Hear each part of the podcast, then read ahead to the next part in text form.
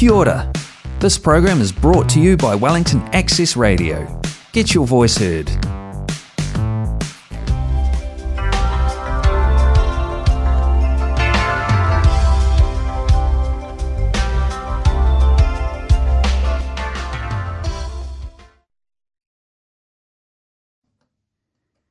No mai haere mai ki te huina Pōneke AA on air. Um, welcome everyone to the Alcoholics Anonymous meeting on air. My name is Victoria. I'm an alcoholic and your chairperson for today. Hi, Victoria. Kia ora. Um, we open AA meetings with the Serenity Prayer, and I invite you to join me. God, grant me the serenity to accept the things I cannot change, courage to change the things I can, and wisdom to know the difference. Excellent. So it's a beautiful rainy day in Wellington, um, and today we have the Bulls and Bears meeting in the studio. Um, so it's great for. So thank you everyone for joining me. Um, we'll start the meeting off with the AA preamble, uh, which goes as such.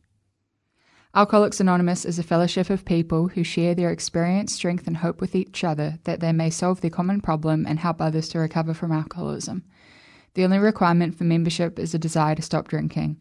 There are no dues or fees for AA membership. We are self supporting through our own contributions.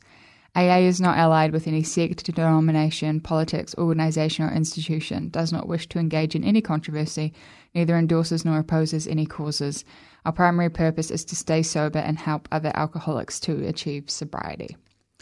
Right, um, and I will now ask Joe to read the uh, how it works. Kia ora. Thanks, Victoria. I'm Joe, I'm an alcoholic. Kia ora, Joe. And this is how it works from the big book of Alcoholics Anonymous. Rarely have we seen a person fail who has thoroughly followed our path. Those who do not recover are people who cannot or will not completely give themselves to this simple program. Usually, men and women who are constitutionally incapable of being honest with themselves. There are such unfortunates. They are not at fault, they seem to have been born that way. They are naturally incapable of grasping and developing a manner of living which demands rigorous honesty. Their chances are less than average. There are those, too, who suffer from grave emotional and mental disorders, but many of them do recover if they have the capacity to be honest. Our stories disclose in a general way what we used to be like, what happened, and what we are like now. If you have decided you want what we have and are willing to go to any length to get it, then you are ready to take certain steps. At some of these we balked. We thought we could find an easier, softer way, but we could not. With all the earnestness at our command, we beg of you to be fearless and thorough from the very start. Some of us have tried to hold on to our old ideas, and the result was nil until we let go absolutely. Remember that we deal with alcohol cunning, baffling, powerful. Without help, it is too much for us. But there is one who has all power. That one is God. May you find him now. Half measures availed us nothing. We stood at the turning point.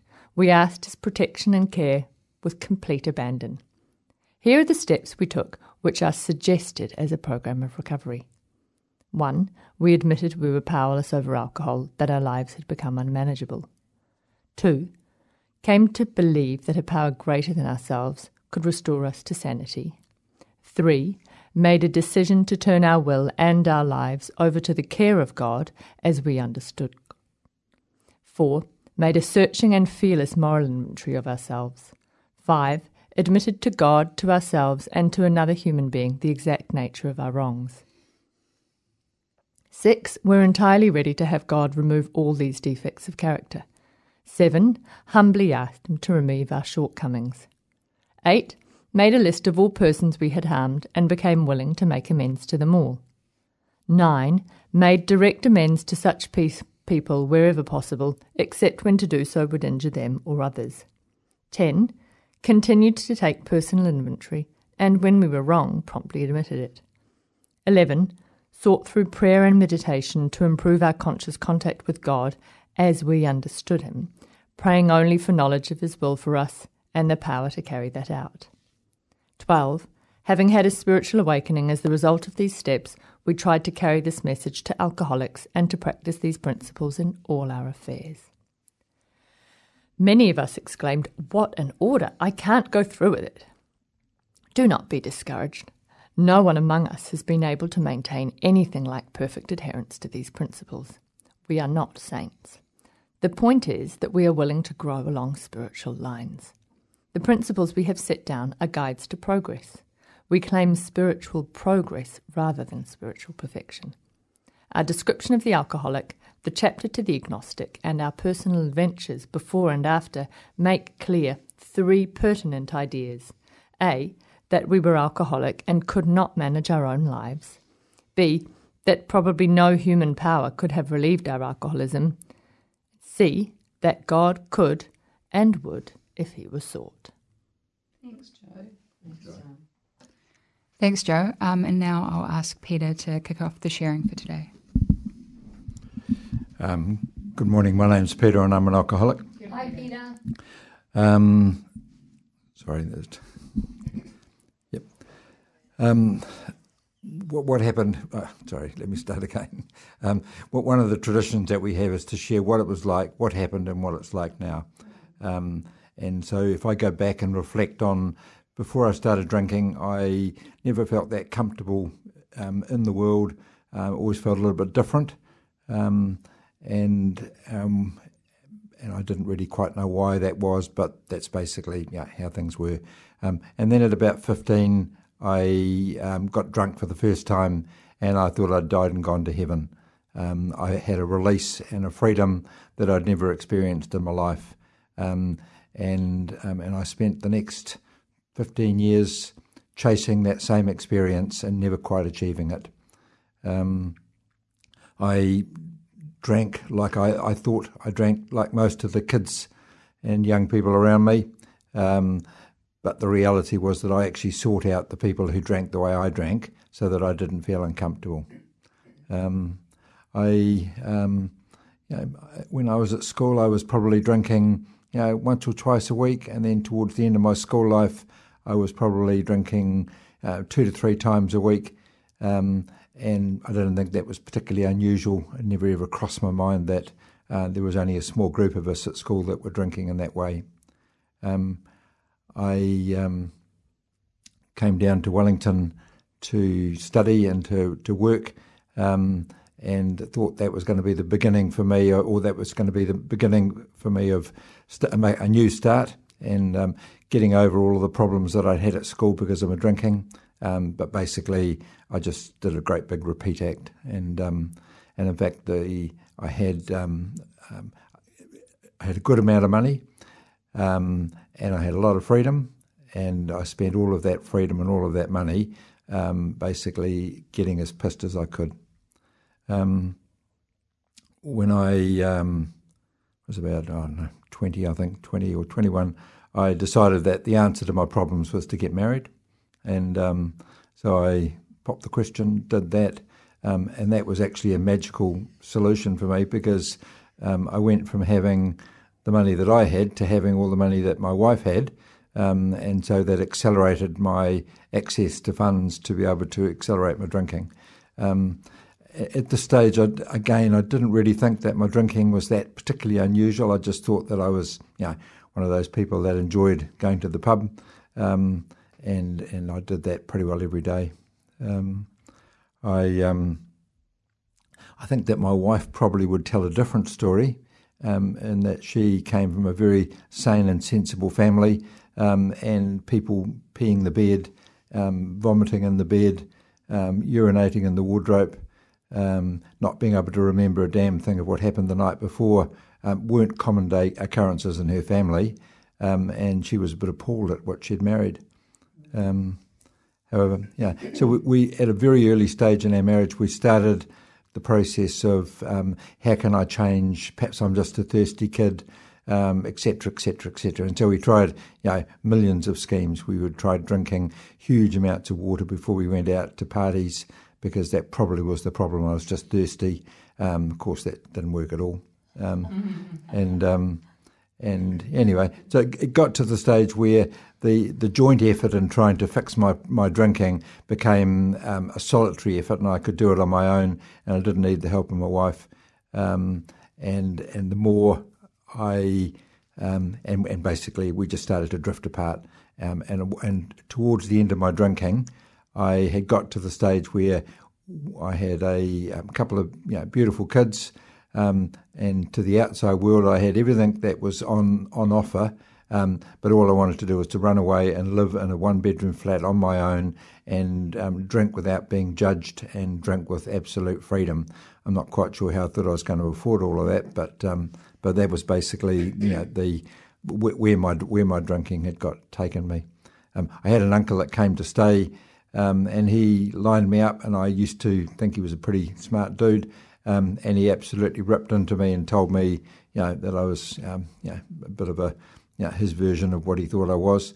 Um, and I thought he was a cheeky bastard that um, yeah, he was a guest in my home and he was giving me a lecture on my drinking, and I was really you know, pretty angry and offended. Um, about six months later, he, and he, he upset me and he upset my drinking um, because he was the first person that had really held a mirror to my to, to me and and um, asked me to actually own what my drink where my drinking had gone.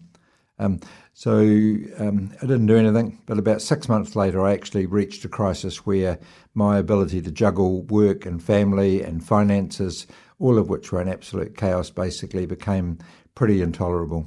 Um, and I didn't really mean to stop drinking, but I said to my wife in a moment of weakness, I think I might have a problem with my drinking. Of course, that was totally unexpected from um, her. You know, um, no, I'm only joking. She was, uh, she'd been waiting for me to say those very words, and then um, I was shunted off to counsellors and to other people. Um, and and once I'd made the admission, I wished I could take it back because I didn't really want to go down that route.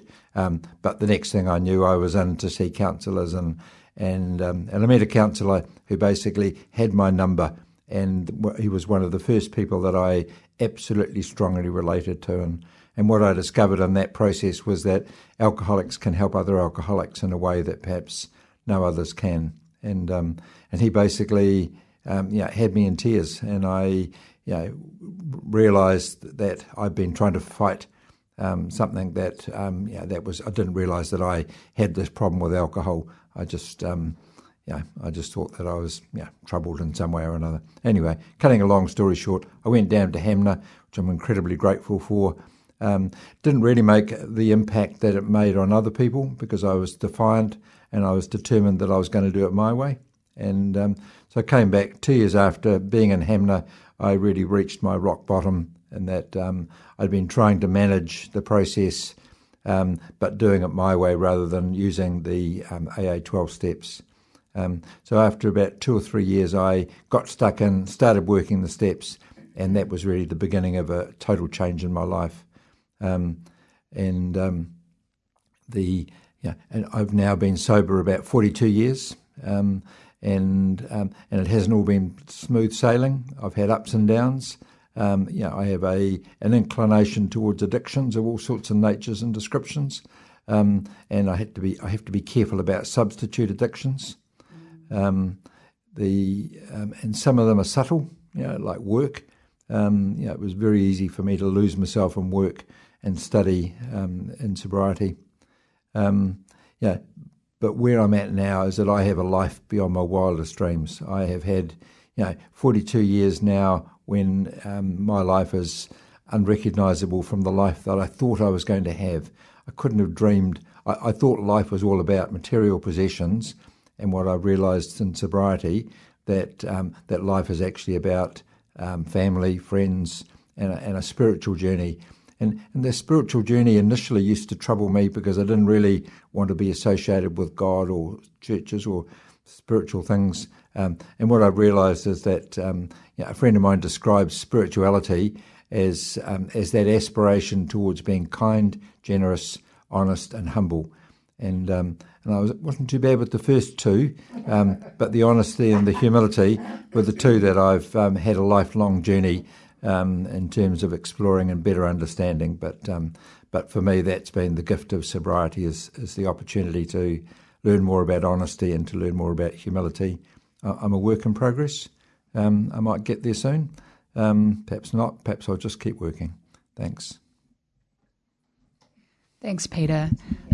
Um, you're listening to Wellington Access Radio 106.1 FM, uh, and this is the uh, Wellington AA on air meeting. Um, if you or someone you know can relate to the sharing and you're wanting to get in touch, you can go to the website alcoholicsanonymous.org.nz. Um, there you can find the 0800 number, which has a sober alcoholic on the other end of the line um, 24 7. So now I'll ask Joe to share. Kia Thanks, Victoria. My name's Joe. I'm an alcoholic. Hi, Joe. Um, and my experience, strength, and hope is that I don't think my drinking was quite the way it could have been when I really first started roaring into drinking because I had a, there was a family history of alcoholism, and so right from a you know, sort of those teenage years when everyone seems to be drinking, I was aware that that it might be a problem already, and so I was already from the very start trying to sort of control it, often, which didn't work. Um, and I didn't really need to control it when I first started drinking as a teenager because I was surrounded by other people who were kind of drinking the same way as me. What was different though was that the way I would behave and the things that would happen to me didn't seem to happen to the other people that were drinking around me. And they didn't seem to drink as much as I did, quite as much. I had an incredible capacity for alcohol. I um I held a record actually as a teenager um, amongst a fairly large like circle community of, of friends across a couple of different high schools, I held the record for being able to drink the most through a bong, um, a, you know, a beer bong. Um, and I was very proud of that as a as a teenager. What I know now is that the reason I drank more is because it did it did something different for me. I have I have a genetic um, pattern. I have a particular kind of DNA that means that alcohol affects me in in, in other ways, and I didn't know this when I was drinking, but what that genetic or, or DNA pattern means is that the effect that it has on on alcoholics is far more euphoric than it is for, for other people. Other people are still affected by it, um, but it's not quite quite uh, as strong. Um, and it really did. It was amazing. You know, I was, I wouldn't say I was a particularly disturbed young person, but I wasn't particularly well adjusted either. I was very, I was very anxious. I um I did a good job of hiding it and putting on a good front, but I didn't I didn't feel good on the inside. I didn't I didn't have a happy, healthy relationship with myself. And drinking buried all that. Drinking, you know, made me feel like wow, super popular and heaps of fun, and you know, and I kind of was. I, I, I did one of two things. I either became the life of the party, and I was good fun to be around in the first few hours of drinking before things got out of hand, or I became incredibly depressed. Um, and whichever way it went, it, the re- the end result was was not that great. And I started blacking out when I was very young. When I was about fifteen, I first started having blackouts, and that was well, disturbing. You know, I got myself into all sorts of pretty unsafe situations. But at a certain point, and that continued after I left home. I left home when I was 18 and went overseas, and I just kept on doing the same things. But at a certain point, I think when I was, I think really when I was in my early 20s, people around me weren't doing the same things as I was anymore. And I did another geographical. I, I moved. I moved countries again, um, and and that was when things really started to become. I moved countries again, and I started doing more drugs. Actually, so that's a part of my story. I can't I can't separate that completely. This is Alcoholics Anonymous, but but this is my story. You know, I start and I started doing more drugs. And what I started doing also was because I'd always had this battle where I was trying to control my drinking because I knew I had this family history of alcoholism, was that I would sort of switch between the two. And I would control my drinking by smoking loads of dope instead. And, and I and I could stay kind of away from alcohol for for, you know, periods of months, say, if I was indulging in other other substances but then I would always work my way back. Um, long story short, at the age of 26, I was just very, very, very lonely and suicidal. Um, I'd done. I, I had. I had no community left anymore because I kept on moving from place to place because I kept on getting myself in trouble. Um, and I wasn't. I kept on moving because I was no longer welcome anymore in the places that I was that I was staying or working. Um, and I kept on moving from place to place. And age 26, I was still overseas at this time, and I was just, yeah, suicide. Like I, I was having kind of a psychotic episode, I suppose. Um, and I was terribly lonely, and I wanted to die, but I didn't really want to die because, well, I didn't. I, I still loved my family. Really, that was it. Um, and so I I had a moment of clarity. You know, I had this family history of alcoholism. I also had this family history of like recovery from alcoholism, and I knew AA worked. And in the depths of despair, one night, this little light came on in my head, and it just said, you know, I'd always known there was a problem, but I had buried the knowledge, the self knowledge that that I probably was an alcoholic very, very well and very early. And I didn't want that to be my problem, but I guess in this night of despair, the light cracked through, and I knew that that that, that was it. And I and from that moment on, I had a lot of hope because I knew what to do, where to go. I knew it worked. I desperately needed community when it, you know after after that rock bottom. And for me, in the early days, that was the most important thing for me in AA. It was the community, it was the fellowship, it was the meetings, it was other people. Because sober or or drunk at that stage, I wasn't comfortable around other people, and especially not when sober. And so having being in a room full of other people was so difficult for me. And I hated the early the beginnings of meetings and the ends of meetings when you, you know the meeting wasn't in progress so you were just sitting around being normal people with each other. I found it really really awkward and difficult so i would arrive late and leave early so that i didn't have to interact with other people. But gradually i became better at doing that as i got to know more people. And it really cured you know coming to aa really cured the the loneliness i think in the early days. And then once that barrier was kind of crossed, then I also started to heal myself as well and my relationship with myself and started to find um, find a, a, higher power, find a connection, find a, a sort of serenity within. And that didn't last very long or very often in the early days, but gradually it has it's built up and it's become more and more the normal way I live my life these days. And I so I say the meetings were really important. What was really, really important also for me in the early days was having a home group, a group of people that I was seeing every week. You know, I say kind of religiously, and it was, you know, I was so committed to that home group. I was there every week. I did service. I wasn't very good at it, but that doesn't matter. I kept on showing up, I kept on doing it. I got a sponsor um, and I did the steps. You know, I did all the it took me a while. I didn't do it all at first, and I did relapse after nine months because I was kind of skirting on the edges of AA. But when I came back in and I was really desperate and I was really ready, I did all the suggestions, and I, you know, I can't.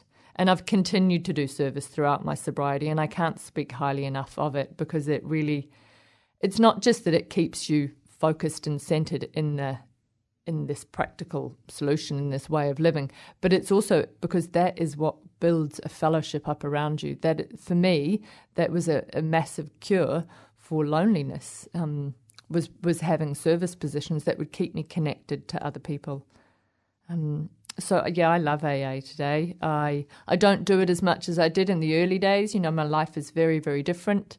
Um, but I, I practice the program on a daily basis, and, and that to me is I won't say more important, but it is as important as as the meetings were to me um, when I first came in. So it's really great to be here. Thank you, um, and thank you to all the others who've, who've joined us here today. Thanks, Joe. Joe. Uh, Beryl, would you like to share? Thank you. I'm Beryl, and I'm an alcoholic. And Good Beryl. what I love about AA and what I've just loved about two speakers is that we all we we all suffer from the same disease and we come to AA by different journeys, but we've all got here and we all do the 12 steps and we get well. You know, I mean, it sounds simple, doesn't it? But the hardest bit is putting down that drink. You know, if someone said, all you have to do is put down the drink and you will be fine. Doesn't work like that for, well, it didn't work like that for me. I could put down the drink, but I wasn't fine. I would, I could stop drinking, say, for three months, and then I would be back into it because I had nothing to help me stay stopped. And I um I had I grew up in an alcoholic home and I always remember looking at my dad and saying, I'm never ever going to be like you. I picked up a drink at 15 and I didn't I don't know I don't can't remember if I actually got drunk, but I remember I felt different. And then I became a binge drinker. And my binges could be long or they could be short. But what it did was every time I drank, I changed. It did something to me. And once I started drinking, I could not stop. I pick up a drink and I drank three drinks to everybody else's one drink. And I heard that once. I heard a normal drinker drinks three drinks and feels out of control. Somebody who's got a drinking problem drinks three drinks and feels in control. And that was me, you know, and I couldn't. Um, sometimes I could drink and not get drunk, but if I picked up a drink, I didn't know what was going to happen, and you sure as hell didn't know what was going to happen. It could be messy or it could be fun. Mostly it was messy. The longer I was drinking, the messier it got. And what happened was um, I got in, I was living overseas and I got introduced to Alcoholics Anonymous, but I didn't think that was for me when I went to a meeting and heard all these different people sharing. And when I came back to New Zealand, I was married with two little girls, and my husband then left me, which, uh, looking back, I can understand it, but not at the time. I couldn't understand it. But what that gave me was a freedom to drink, and I did. You know, my binges were much closer, and I got into trouble, and I did some really stupid things, and I ended up in um, psychiatric hospital under the auspices of a nervous breakdown, but really it was to dry out. And from there, that's really when my journey started. I um, I left that hospital, and I went on this trip with a friend. And you're wondering what's happening to the little girls in this meantime. Well, they got palmed out to their grandparents. But what happened for me was that I came to in a bus depot with all these bus drivers. And I had this epiphany, I suppose. It was um, this is not normal drinking. This is not a normal way to live. And when I came back from that trip, I went to see a counsellor, and the counsellor sent me to Kenepuru Hospital to um, a nurse. Her name's left me at the moment, but she was a drug and alcohol nurse, and I had to fill out these forms, all these questions, and the questions I didn't answer them all truthfully, but she came to me and said, "You are a chronic alcoholic," and I um. I suppose it sunk in. I'm not quite sure if it really did sink in because instead of going to AA, I went to adult children of alcoholics because it was my parents' fault that I drank. You know, growing up in an alcoholic home is not the most stable of environments. And anyway, I would turn up to um, adult children of alcoholics, and the Roy Johnson, who was running it, said to me one day, "Be a really good idea if you didn't come here pissed. I remember thinking, how novel is that? Hmm. Anyway, from there, the ho- the whole journey. I mean, it was a long journey. It was a long journey. I ended up in Hanmer, which is down, which was a um, which was also a psychiatric hospital, but for for drug addicts and alcoholics, and and old people who'd come back from the Second World War. Anyway, that's by the by. I um I was educated into what alcoholism was, and my recovery started when I came back and started going to Alcoholics Anonymous and got a sponsor. This all sounds quite weird, doesn't it? But this is how it works get a sponsor, read the big book, go through the 12 steps, and absorb them, you know, deal with it, absorb it. And now, I mean, I've been I've been here for quite a few years now, and yes, life has definitely changed. Life is still life. Things still happen, not good things and bad things, but fantastic things as well.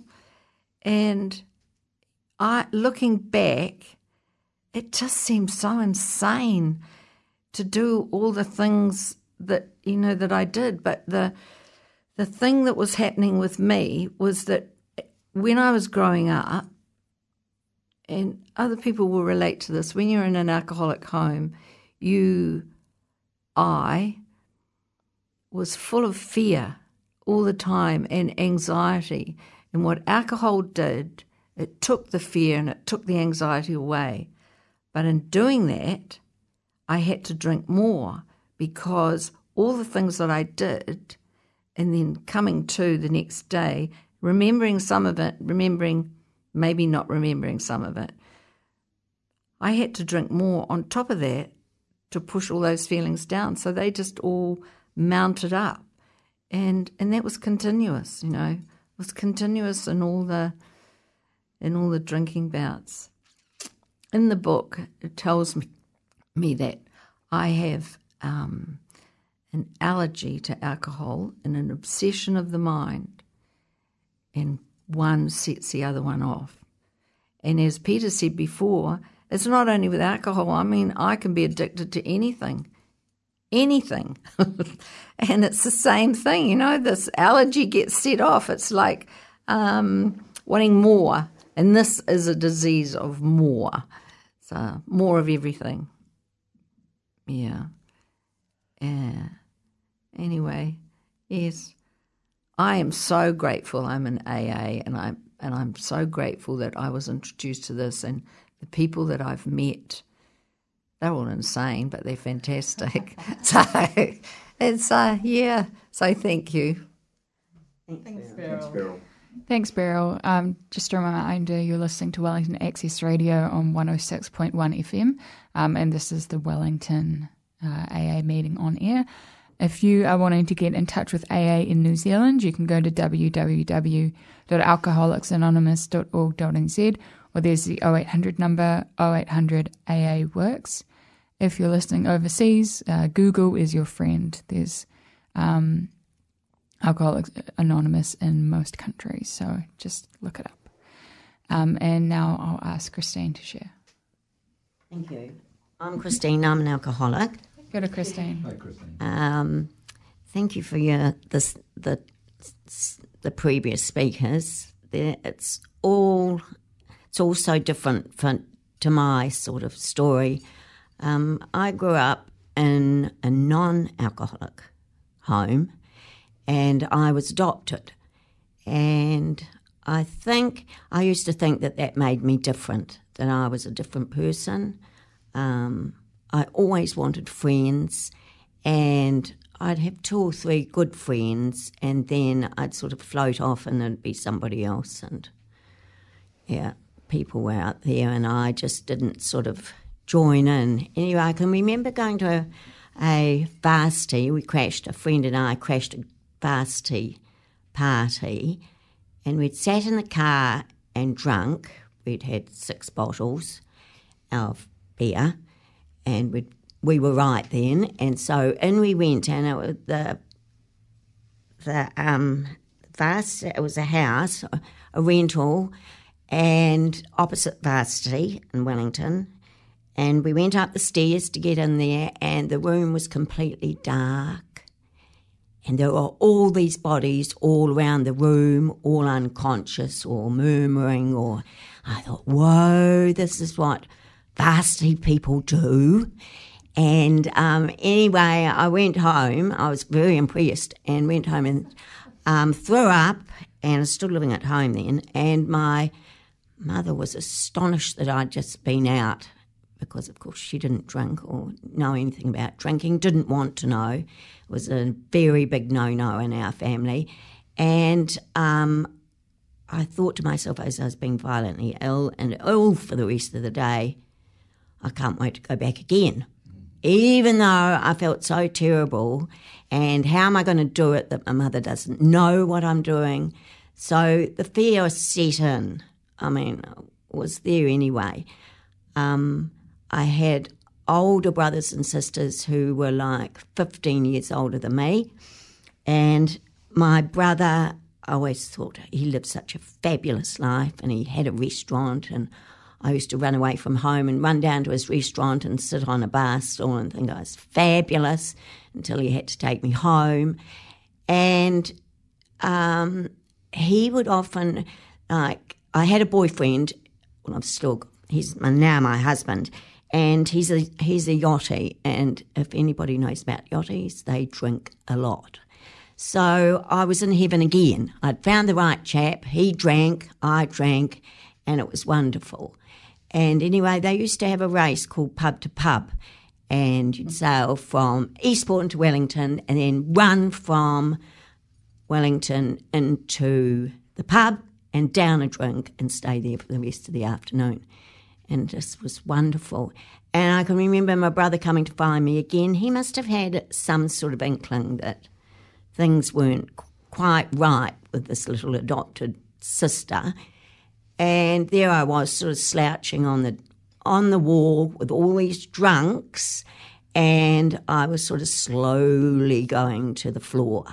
But anyway, he rescued me and took me home, and my husband, he wasn't, he was my boyfriend, he sailed home to the yacht club and continued. So eventually, I married this wonderful man who was an, who was who drank all the time, as you do. You go on holiday and you drink and drink and drink, and it was wonderful. I was in a atmosphere where you could drink and you didn't get under into trouble, but. 30 years passed and I had a family, and um, the family grew up, and so I couldn't rely on them to get me out of trouble, you know, like, oh, don't worry about mum, dad, she'll be all right, she'll be all right, she'll be all right. They left. And so then I was on my own. And things got grim, and I was told you have to buy your own drinks now. I'm not buying your wine anymore. Mm. So then it began where I had to buy my own drinks and I had to hide them. And you know, some people say they hide them in the washing machine. Well, I couldn't do that. I thought it was a good idea, but no, what say he went in there with his yacht club, with his yachty clothes and threw it in there and all my bottles would break and that's, no, nah, couldn't do that. So um, life got tough. I wasn't allowed to go to parties with him because I was such an embarrassment. And I began to know that I was an embarrassment, but I wasn't an alcoholic. I just had, I didn't know what was wrong with me. I was just, something was wrong. And in the end, I, this the next 10 years, I came to the conclusion that it was all his fault. And so I went to a lawyer and said, I, I really needed a divorce. And she said to me, she looked at me, it was 10 past nine in the morning, I wouldn't have been looking a good shot. And she said, You need to go home and get strong. So I went home, sat on the stairs, and thought, Shit, I really, I've got to do something. I looked at the house and there was a half decorated Christmas tree. I thought, I can't do the rest of that. My birthday was in a week's time, and I thought, I'll never make my birthday and nobody will come. They'll all run away. Nobody likes me, poor me. And then it'll be Christmas Day and New Year's Eve. Now, how will I get through all that fabulous drinking and come out alive at the other end with, um, you know, with my head held high? It just wasn't going to work. So I had to ring up the rehab in Auckland and said, Can I come? And they said, Sure, and answer some questions, I, which I got 100%.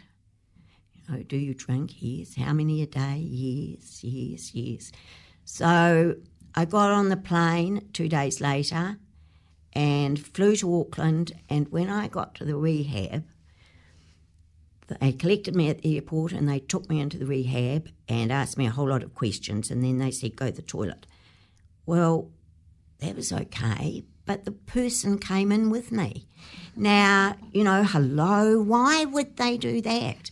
Well, of course, we all know why they did that, but of course, me being blissfully ignorant and I'm not an alcoholic, I had no idea.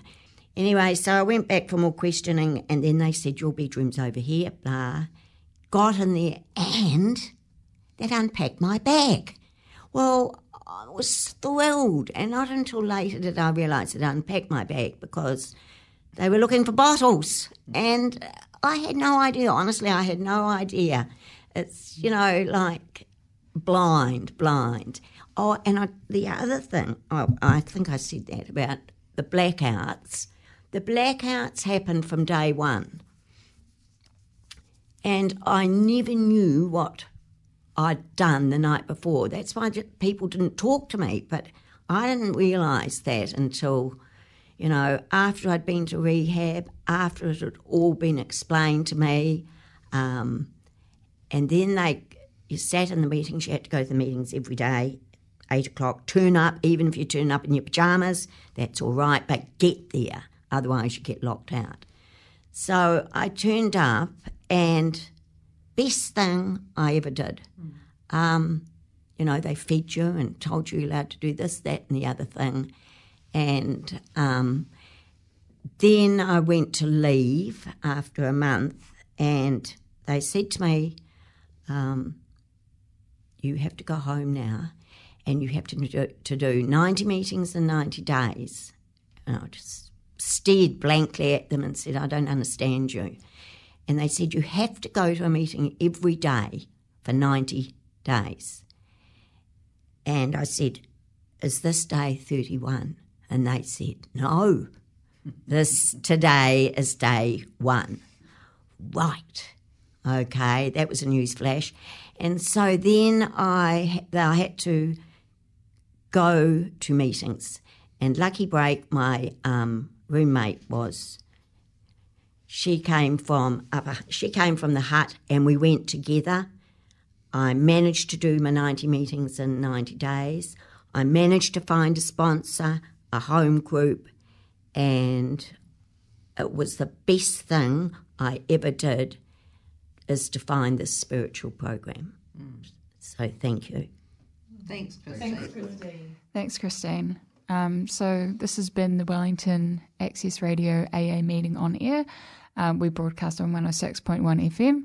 Um, if you can relate to the sharing and you want to get in contact in New Zealand, um, you can go to the website www.alcoholicsanonymous.org.nz or call 0800 AA Works, where there will be a sober alcoholic on the other end of the line uh, 24 uh, 7.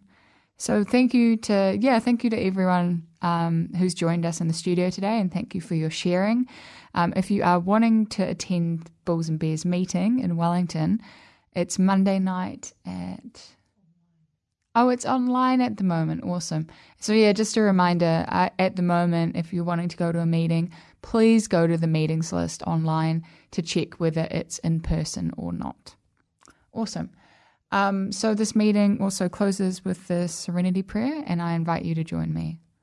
God, God grant me the serenity to accept the things I cannot change, courage to change the things I can, and wisdom to know the difference. That program was brought to you by Wellington Access Radio. Get your voice heard. Thanks New Zealand On Air for funding accessmedia.nz.